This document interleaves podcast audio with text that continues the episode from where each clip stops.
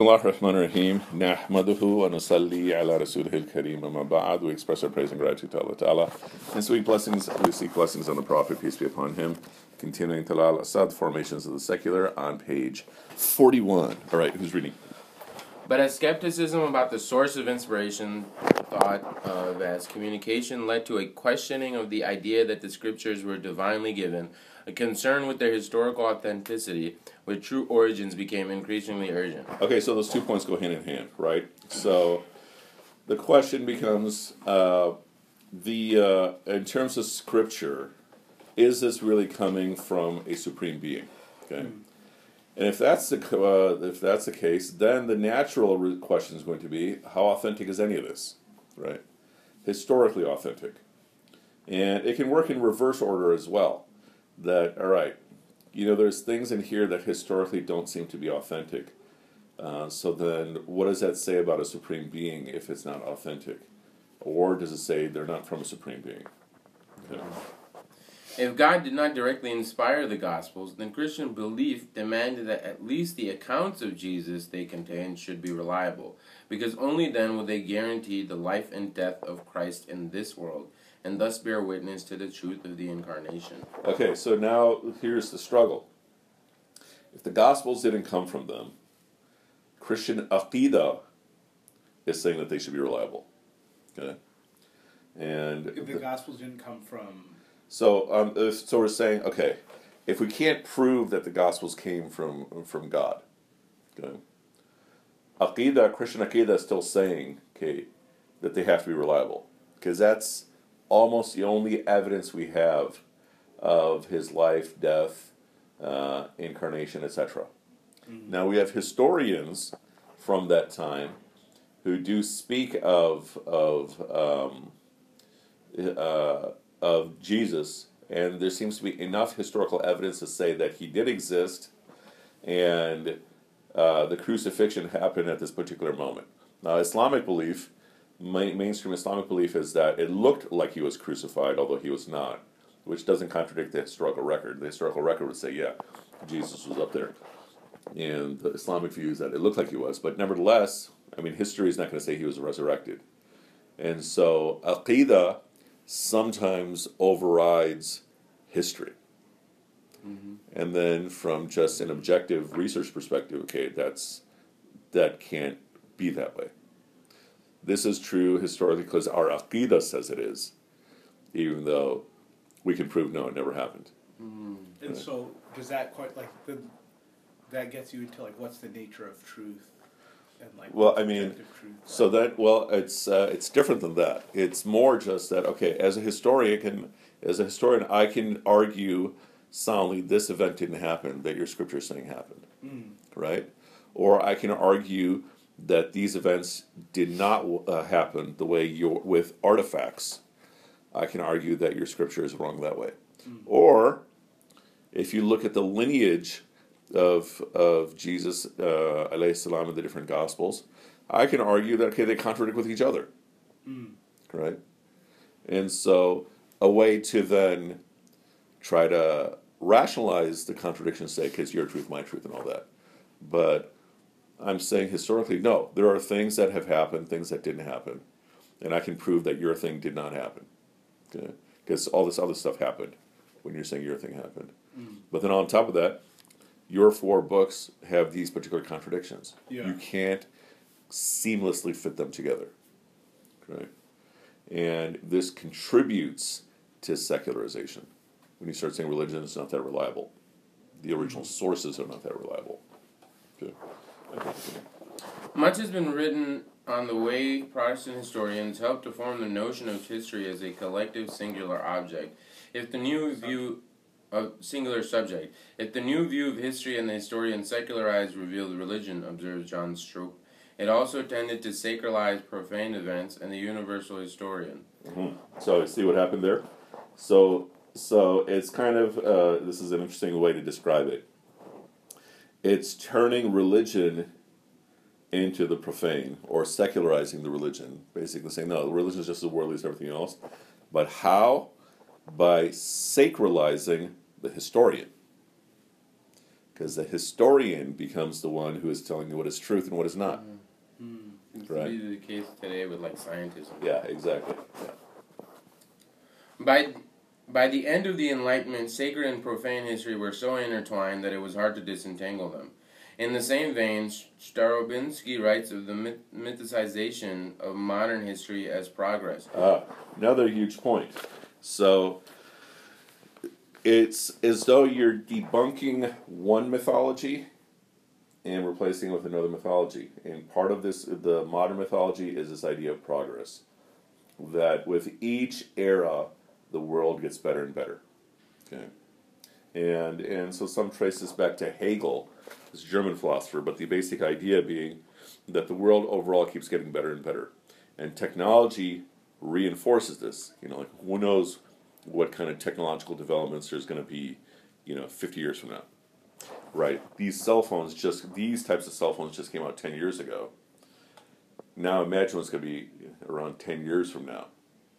Or like, you know, I just went through Elon Musk's biography and so much of him as a futurist is all about like we're going to change the world. You know, he wants to, you know, colonize Mars. He has Tesla. He has these solar roofs and all that stuff. And and so part of why Elon Musk is loved so much is that people feel like he's taking us into the future, into this amazing new world, mm-hmm. right? And then you even have other people who argue it with different types of data, saying that all right, the amount of violence that happened in the 20th century, at the rate we are going at right now, we're nowhere close to that. So violence is actually decreasing, and and part of this is all the same outlook that progress is happening, and that's a mythology. Is this what you, what you said about like your commentary earlier? I think we were going over, and you said they they found um, that religion like crept back in, even though they remember we were talking earlier about like even though it was sort of profaned, it kept creeping back in, in in modern societies. And could this be a vein of that, where it's like creeping into like these are sort of religious sentiments, right? Like John, uh, what's his name, um, the Tesla guy? Like he's it's like he's a messiah, right? He's he's taking He's you absolutely being depicted like a messiah. yeah, so like, I mean, how is that separate from a religious messiah? So yeah, that's the mythology is shifting Yeah, from those things we call religion, but it is still there's still a mythology. yeah, So prior to him, it was Steve Jobs. Prior to Steve Jobs, it's probably Bill Gates. Prior to Bill Gates, you know, who knows what it was. Eventually, going back to Tesla himself, right? Yeah. Nikola Tesla. Uh, is it? It seems also like a very. I guess it is. It's like a very Western thing, right? Like, cause like for the Wh- Which rest, what is Western?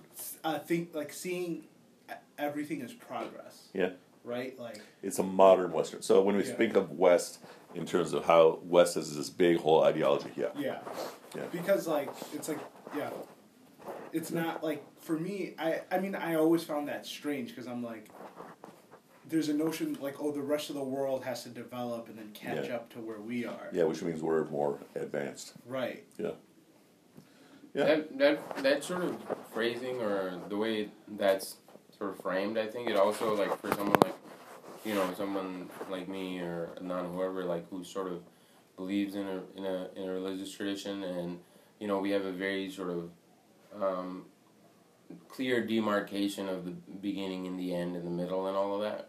I mean, we might not know the middle as much, but um, but you know, at the beginning and then the end, we know. It's weird when you see people sort of talking in those in that language because you're kind of thrown off. You're like, what? But because it's it's it's sort of this this infinite potential without any end, Mhm. and you're like, for you, you're like, well, I believe in an end. It's, You know, I believe in a sort of reckoning. I believe that this this this this chain is gonna stop really hard. Like at one point, you know. Mhm. So like Death is gonna hurt.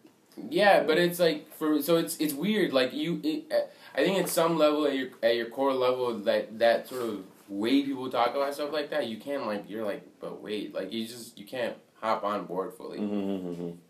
Yeah, and and then think about what that then means when Elon Musk is trying to colonize Mars.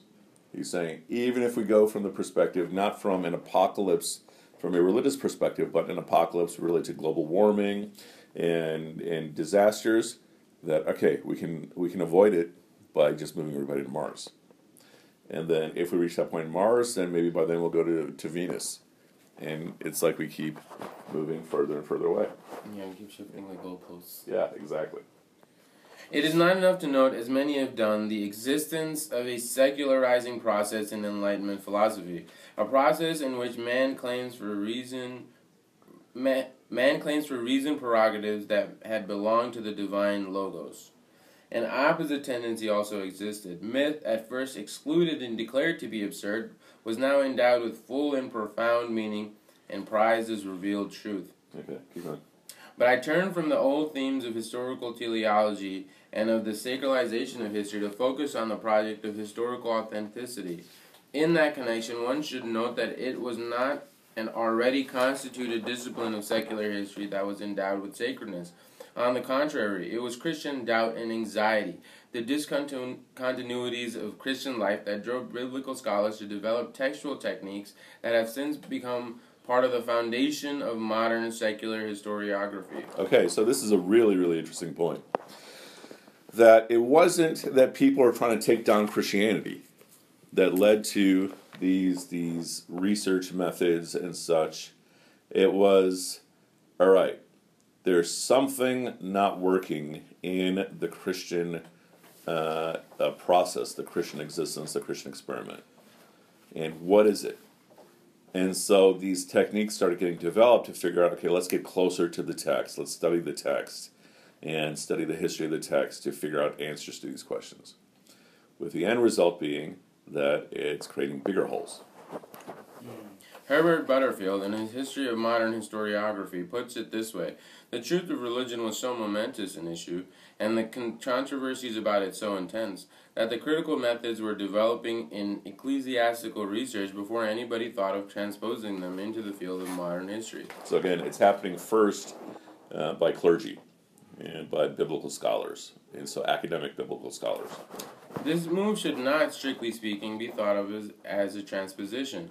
A secular critique developed, accidentally as it were, out of a concern with the apparent unviability of Christian tradition, traditional practice, and that in itself helped to constitute the field of written secular history. Okay, so it comes down to like if I look from the literal reading of the Bible, how old is the universe?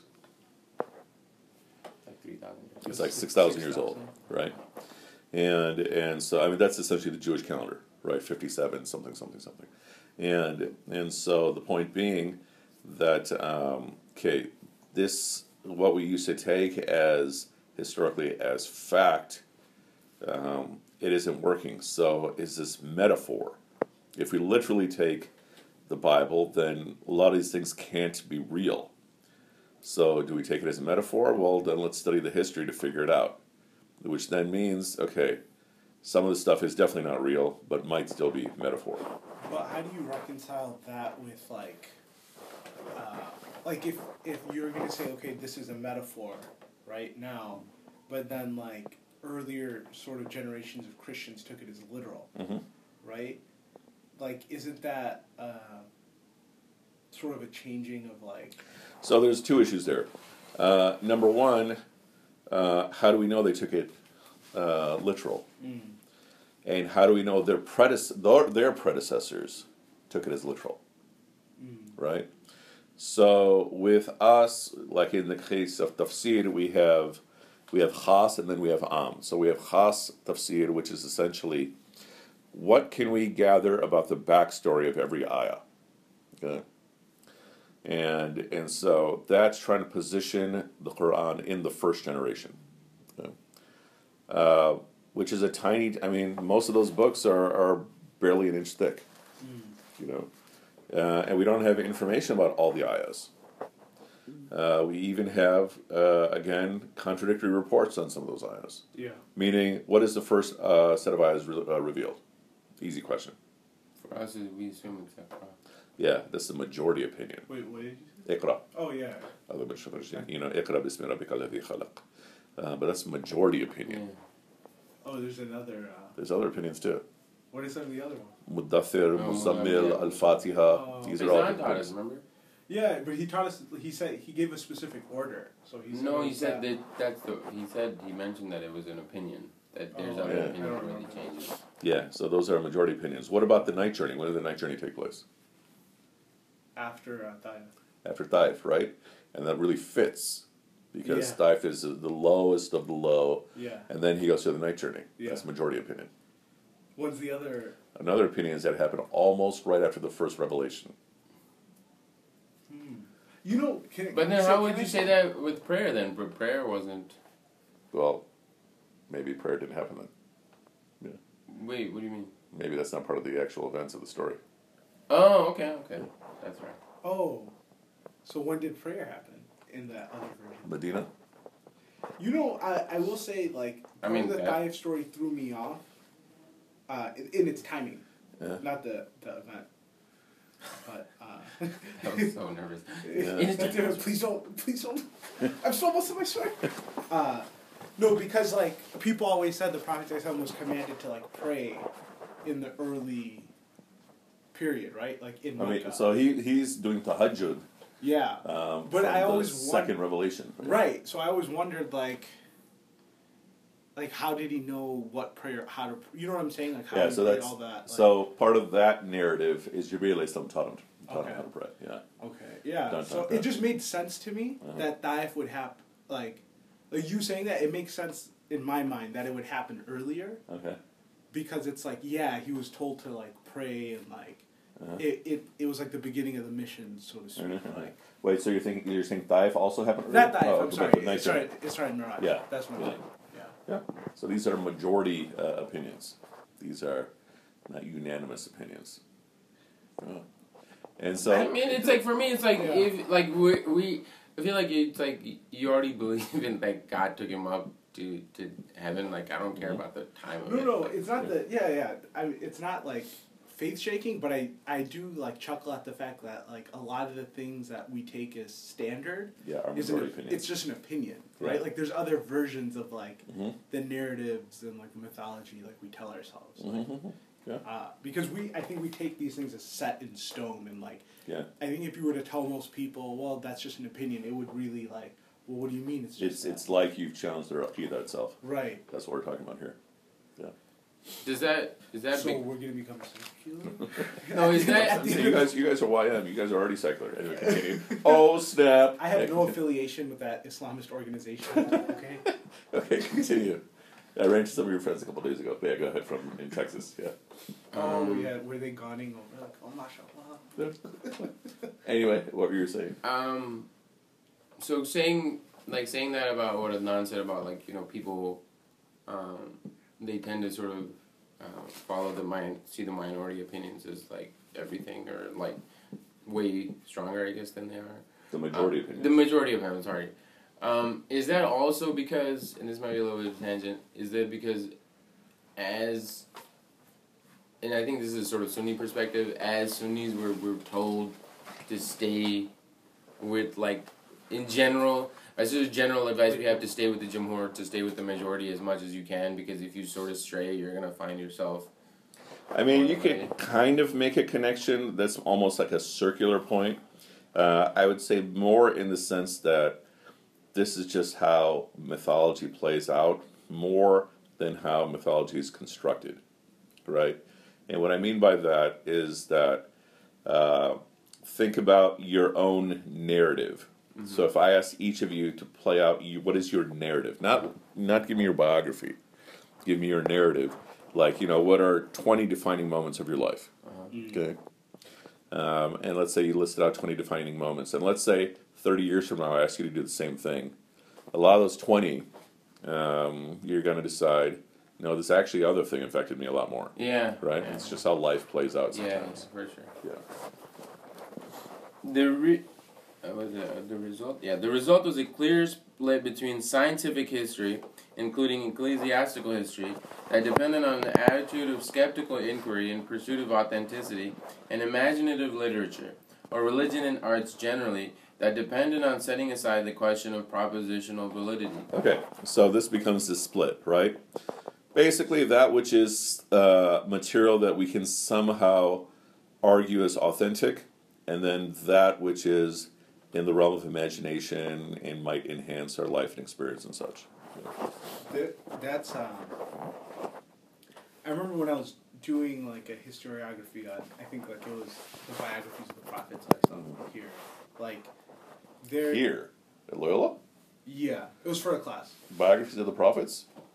No, it was for like a history class. Like Okay. I, it was a project I was doing. Oh, okay, okay. I thought that was it. Okay. Uh, but there was there was a point about like you know when he says like imaginative versus uh, what you can prove. Yeah. There's also I feel there's a sense that at least in in our tradition, meaning Western tradition, that like uh, you know what we can prove can only be like through primary texts, right? Mhm. Like unless there's physical evidence for it, Yeah. then it's not provable. Uh-huh. So like that dismisses a lot of like oral tradition or Mhm. other ways of like doing history. Yeah. Until we figure out a way to to prove oral tradition. Right. Right. Which is like, you know, I could see uh, maybe, you know, a thousand years from now with like recordings like this or whatever, if you Mhm. can find some, you know, this would be like a primary.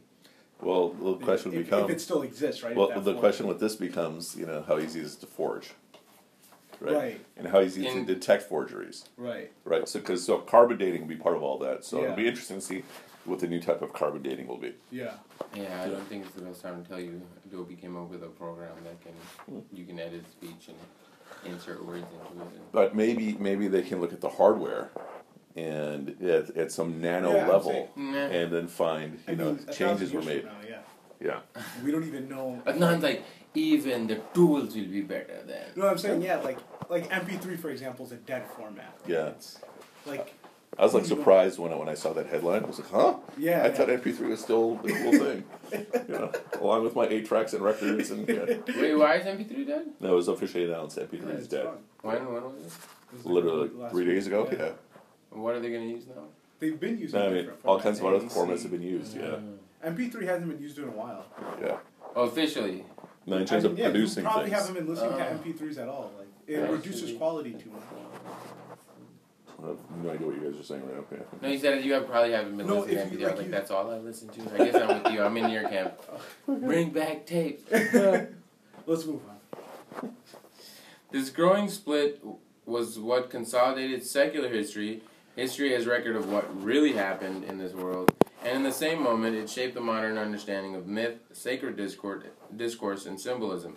As textualized memory, secular hi- secular history has of course become integral to modern life in the nation state. Okay, so so this is what starts happening. This split between the secular, that it becomes synonymous with that which has been authenticated.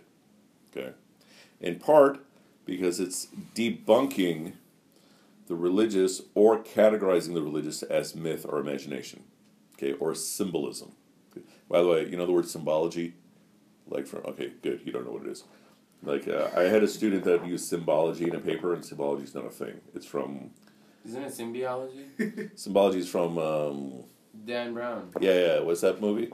Um, book? Da Vinci Code. Da Vinci Code. Yeah. Oh yeah. Yeah. Yeah. That movie's trashed on by You know the academics, man. best Yeah. part when he was like, "Good, you don't know what it means." Like, Yeah. then he mentioned his student, and he had the most like disgusted look. on his like, his student used it in a paper. Yeah. Yeah, I'm really afraid if I like if ever I'm like. He's read my paper. He knows how dumb I am. I'm not like I crossed that bridge a long time. But he doesn't know. No, I'm just, he doesn't know about my writing yet. or does he? But anyway, so like, uh, but the point here becoming that then that starts becoming the default.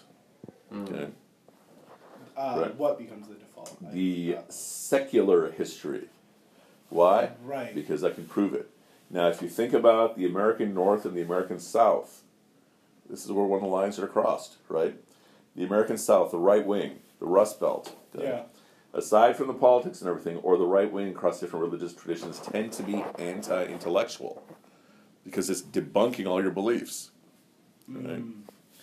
And then the other side tends to be intellectual, either saying, well, we take a, belief in a different way.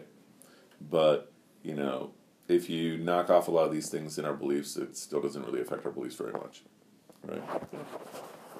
The rereading of scriptures through the grid of myth has not only separated the sacred from the secular, It has helped to constitute the Oh, wait, sec- uh, go back one sentence. Oh. But although Although, although it's subject, it is subject, like all remembered time, to continuous reformation, reinvestment, and reinvocation. Secular history's linear temporality has become the privileged measure of all time. Mhm. The rereading of the scriptures through the grid of myth has not only separated the sacred from the secular, it has helped to constitute the secular as the epistemological domain in which history exists as history and as anthropology. Okay, so the basic point is the same that it's now m- uh, making itself the default. And this also includes how we understand how history works. And the key point being that history is linear.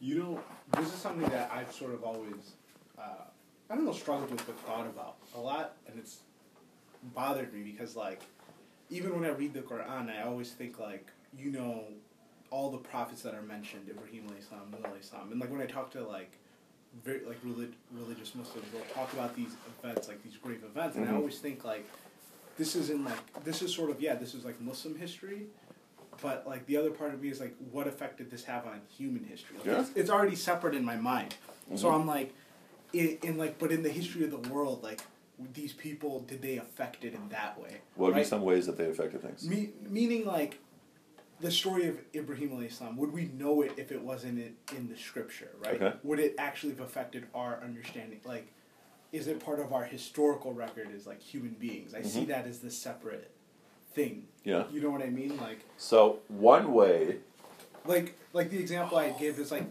like Roman, like in Roman history, is Jesus even like this? Cra- you know, it's like is a blip. right. You know what I Yeah. mean? And I'm like, until until Constantine. Yeah. right. And so, yeah, I, I don't know. Uh, one way uh, to think about this is in lineage.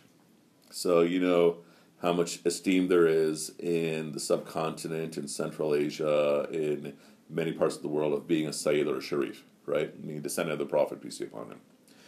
And, and so imagine you're around three generations, four generations after the death of the Prophet, peace be upon him. Uh, is there an esteem to be married into the prophet's family. Peace be upon him. Okay, uh, it's probably a fair assumption. And and then all those people are having children, and then all those people are having children, and so then think about the proliferation of the children. So I would suggest that all the big big figures of history, um, including so many of our prophets, um, as well as conquerors. Um, in the generations or the century after them, there was probably esteem to be married into their family because then it becomes a type of royalty, Yeah. right? Um, and so, at the very least, that's probably how they've affected, you know, Yeah. purely demographics. Yeah, yeah.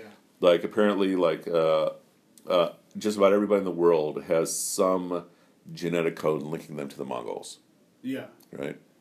And yeah, everybody does. Yeah, Especially South Asian. especially Desis. Yeah, Yeah. yeah.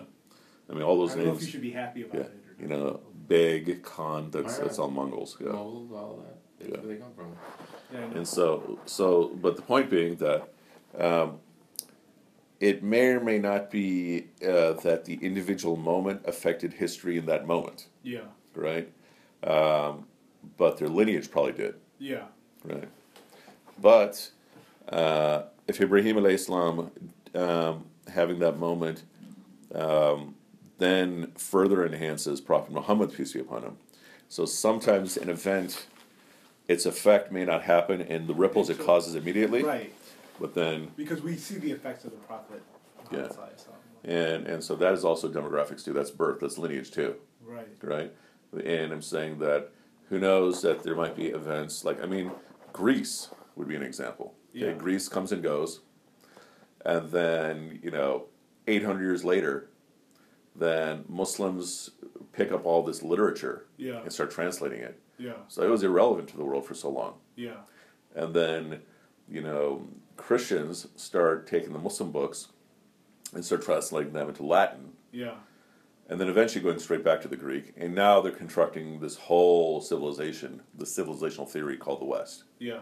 So I think that's also fascinating too. Yeah. so, I mean, aside from Ibrahim alayhi salam, what about like the hundred thousand prophets elsewhere. Right. You know. It was yeah. I guess in my mind, I the, I've always had like, it's it's fascinating, and it, I mean like I already knew this point, but Yeah. it's like it's funny to see it because like Mhm. I've always had religious history separate from like Mhm. a real history in my mind. Yeah, right? yeah. Like you know, and I always used to think like when people would talk about all the prophets, you Mhm. know, I always thought, well, what was going on like. At what what was going on in, in like history at that time? Mhm. What kingdoms were there? Like, Mhm. what did the world sort of look like? Yeah. Right, and how relevant were these people to Mhm. like everyone In else? in their in their time In and their place. time, yeah. yeah, you know. Yeah, so so it is said in our books that okay, Namrud uh, was one of like four kings who literally had dominion over the entire world. Yeah, Yeah. I don't know if that includes North America, South America, right? Um, but he had dominion over the entire world, and Ibrahim alayhi salam is going and, and arguing with him, yeah, right? So there's something there, but how long is that argument? Suppose it was one hour yeah, you know. Um, if we take the example, uh, the the the, the story of Suleiman alayhi salam, and how does Suleiman alayhi salam get announced that he's going to die? I looked at it. I looked at it because I don't know. Why do you look at So these, uh, I mean, these I kind, I remember, kind of remember, but it's I, like these these ants or termites start start eating at his cane, Right, Okay. because he's not. Yeah, and and uh, that's what's fascinating about the plan of Allah. That it could be in terms of the globe. The equivalent of this one particular prophet appearing at this moment is the equivalent of a bug next to a human being. Mm. Okay, but that is part of this this very very quiet subtle chain that gets bigger and bigger and bigger, leading to That's interesting that Suleiman's story has those those See, contrasts phrasing- with him phrasing and the it like- animals and the bugs because they, for us, they're completely like you know they're they're like oh we're above them, especially Uh-huh. now in the modern sort of secular mindset. Uh-huh. And like he, so many of his pivotal moments are due to these quote unquote insignificant Mhm. things. That makes see that like that strikes a much deeper chord and like that makes a lot of sense, right? Uh-huh. Like that there were these little moments, but it's building up. it's to yeah it's all been growing little by little by little yeah. because like I feel like the way we talk about them, it's like no, everyone knew about this. Yeah, like did Badr happen? Like, or how much of the world paid attention to the Battle of Badr at that time? Right, Which yeah. we're saying is one of the biggest moments in history. right, One thing I think that can be looked up is the splitting of the moon. yeah, So, you know, Uncle Al, uh, in one of his lectures, says that there's some Chinese book somewhere that calls one particular year the year of the splitting moon. yeah, That's something that I think can be fascinating that can actually be researched. Like, Yeah. try to figure out, because we can narrow down the splitting of the moon down to about 10 years. yeah, and then just go through all of the, the calendars and Yeah. scriptures or whatever the records of different civilizations, see if you can find anything yeah, connected to that one night. yeah. Uh, because that's also part of the story. You know the have we talked about the Cheraman Masjid? No, Cheranam Masjid. Is that the one in uh like Bengal? It's in Kerala, and or Kerala, and basically this is a masjid uh, uh, made in six twenty nine. So There was something was similar to that. yes, Wait, wait, wait, wait. Hold. take out your phone. There was another some there's something very similar to that. Um, I remember reading it like it? last year. Uh, C H E R A N A M Last year, or There's- Cheraman maybe. there was a bunch that they found like in like the north somewhere too. I don't know where. Well, this one's continuously running. Yeah. Oh, it's been running. Yeah. But they they found one. They found like uh, so this masjid. I want to say it's in Bengal somewhere. Yeah. This I need an explanation. You can't just drop that. Okay, so look at where it is on the map of India. It's in, yeah, it's in Kerala, so southern, Yeah, so southern it's India. but it's on the coast. it's at the edge, right? yeah, it's on the coast. Now look at a, a map of the world to see how close that is to Yeah, Arabia. yeah, it's right? not far. So so Malik bin Dinar is said to be the Sahabi who who opened up this masjid. Okay, in India, six twenty nine is before the death of the Prophet peace be upon him. Yeah, It's a continuously running masjid. Okay, I mean the structure's changed, um, but the point being, the legend that is part of this um, is a little bit different. The legend is that uh, there were there was some legend across the world that the final prophet is going to be coming. Okay, and there's a prince in uh, the coast, uh, uh, ruling some land in the coast of India. Okay, and I wouldn't be surprised if in Africa they have a similar legend or something. But there's a uh, who's in the coast of the of India, Um, and there's reports that a prophet, the final prophet, is coming or is here, and then, you know, this earthquake begins. This, you know, everything is like quaking in a very, very strange, strange way, not like a normal earthquake. And then the prince looks, and he sees the moon splitting because you know, like the moon affects the tide and everything, yeah, right? yeah. And so then What was that? That's my prayer notification. Okay, and so and so then notice the timing while we are talking about this. Mashallah. Okay, so then I just want to let you know it's off by five minutes. so uh, and so then this prince uh, immediately leaves and goes straight to Arabia, where this prophet is supposed to be. Mm. Right? It's a cool legend. And then I think from there he invites one of the Sahabis to come back. Yeah. Yeah.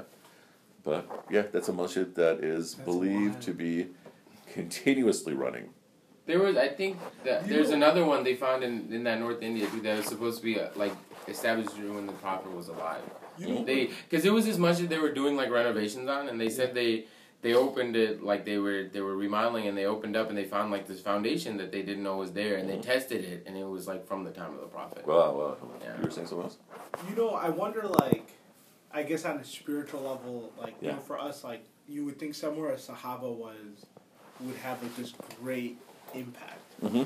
In the sense that, like, it would, uh, that place would become, like, the center for Islam, for learning, for these things. But that's not how, like, history played out. Uh-huh. Right? Like, I mean, Kerala's cool, but it's not even a Muslim The majority. school. Oh my No, no, I'm saying it's not a Muslim, in terms of, like, Muslim power. Stronghold or anything like that. yeah, it's not. There's not a lot. It's there. It's very Christian. It's very like. Uh, I mean, this could also be giving be this could also could be giving us a hint in terms of the different types of expansion of Islam. yeah. So the one we all know about is by way of, of conquest, Yeah. right? Um, and then, um, but then preaching is still taking place. Yeah. And so what are they doing? They're setting up masjids and and doing da'wah.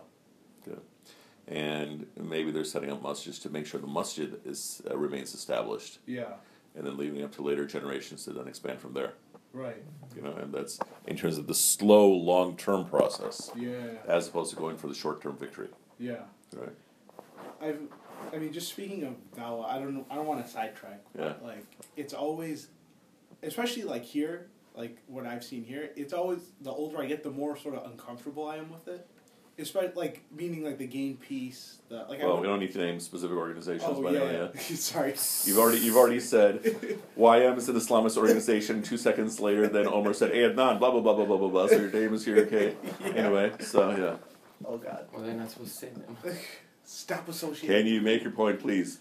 no, I feel like uh, a lot of the uh, dawah process, like that whole process here, it just it felt very like Christian to me, In what way? in sort of like the rhetoric, the style, uh, Maybe. the discourse, and like just per- and I don't. I'm not saying it's right or wrong. It just made me like uncomfortable. Well, I mean, uh, not referring to any particular organization, I do think that dawah for a lot of people is a form of conquest, Yeah. right? Uh, as opposed to bringing people closer to Allah. Yeah. Right. Um, and yeah, in terms of techniques and tools, yeah, it's a whole separate conversation. But yeah, let's continue with this. In the mythic rereading of the scriptures, Christ's suffering, death, and resurrection could still be represented as foundational. But in the course of this reconstruction, Christian faith sought, the, sought a reconsideration of the question of inspiration. God might not have literally dictated to the Old Testament prophets and to the apostles of the New, but the faithful Christians sought some sense in which they could still be said to be inspired, that is, literally breathed into by the Holy Spirit. Herder had initially initi- Herder had initiated an answer by attributing to the Old Testament prophets a gift for giving expression to the power of the Spirit. But it was his follower, Eichhorn, who applied this thought systematically. It was Eichhorn who provided a new solution to the irreconcilable claims of skeptics and believers. They claim, on the one hand, that the prophets were charlatans, and on the other, that they were spokesmen for d- divinity. Okay, so that becomes the end result, right? If I'm saying this history is made up, then I'm saying that this person who's claiming to talk to the divine is actually a charlatan, right? Or what? Or is delusional. Okay, that's the, usually how it goes. And then the other side, if I'm a believer, I'm saying, no, this is the voice of God, or God is speaking to this person or through this person. Okay, continue. Prophets, Eichhorn proposed disarmingly, were inspired artists, but what appears to have gone largely unnoticed was that while prophets were called, artists were not. Artists might commune with God's creation, but they could not hear his voice, not at any rate in their capacity as poets. So then you're going to have those people who are going to try to reconcile the two. How do we make sense of them both? And what it effectively always means is you still lower the status from what the believer is saying, and you raise the status from what the uh, the the skeptic is saying, right? Uh, that's usually how how these two points get uh, reconciled, and so then it gets easy to debunk. Yeah, continue. Given that inspiration was no longer to be thought of as direct divine communication, Romantic poets identified it with in a, identified it in a way that could be accepted by skeptics and believers alike. Elaine Shaffer observes that Coleridge used sleep, waking dream, and opium, which he took for the relief of pain, to suspend normal perception and to attain a state that could be described as an illuminated trance. In this, as in other cases, there was more than a simple attempt to reassure skeptical opinion. A new twist was given to problematize further the notion of a unitary, self conscious subject by attributing to fragmented states access to radically different kinds of experience. So, what are we saying here? That, okay, then how do we explain uh, what seems to be this religious experience? So, one way, of course, is drugs, right? That, you know, they, they ingested some drugs and then had this, this altered state of consciousness. But what are they all? They're attempts to try to bridge belief with skepticism. Okay. And then the problem is that too often, almost always, they're too easy to debunk. You know, it's just like when we try to describe okay, the prophet, peace be upon him, when he describes what his experience is like when he's receiving wahi, then what do then some skeptics say? He's going through an epileptic seizure. Yeah. Right? Yeah. According to Col- Coleridge's theory of imagination, poetic vision presupposed the alteration of ordinary perception, regardless of how it might be attained. No longer opposed to reason, as in the secular Enlightenment, imagination now acquired some of reason's functions, and stood in contrast to fancy. For Coleridge, himself deeply read in German biblical criticism, prophets were not men who sought to predict the future, but creative poets who expressed a vision of their community's past. The past that both as a renewal of the present and as a promise for the future, and a renewal, as the Durkheimian Henry Hubert was to point out much later, is a repetition, a participation in mythic time. Yeah, keep going. Not only was it conceded that prophets and apostles were not superhuman, they were even credited with an awareness of their personal inadequacy as channels of, revelation. In the romantic conception of the poet, the tension between authentic inspiration and human weakness allowed for moments of subjective illusion, and thus accounted for evidence of exaggeration and insufficiency. In this regard, the prophets and apostles were no different. What mattered was not the authenticity of facts about the past about the past, but the power of the spiritual idea they sought to convey as gifted humans. So then another explanation becomes that okay, these exaggerations or these uh, historical uh, inconsistencies are exaggerations, right? And so the prophets are humans, and so they're also given to exaggeration. That's basically what happened. That's why it doesn't work historically. So they're still prophets. They're still talking to the divinity.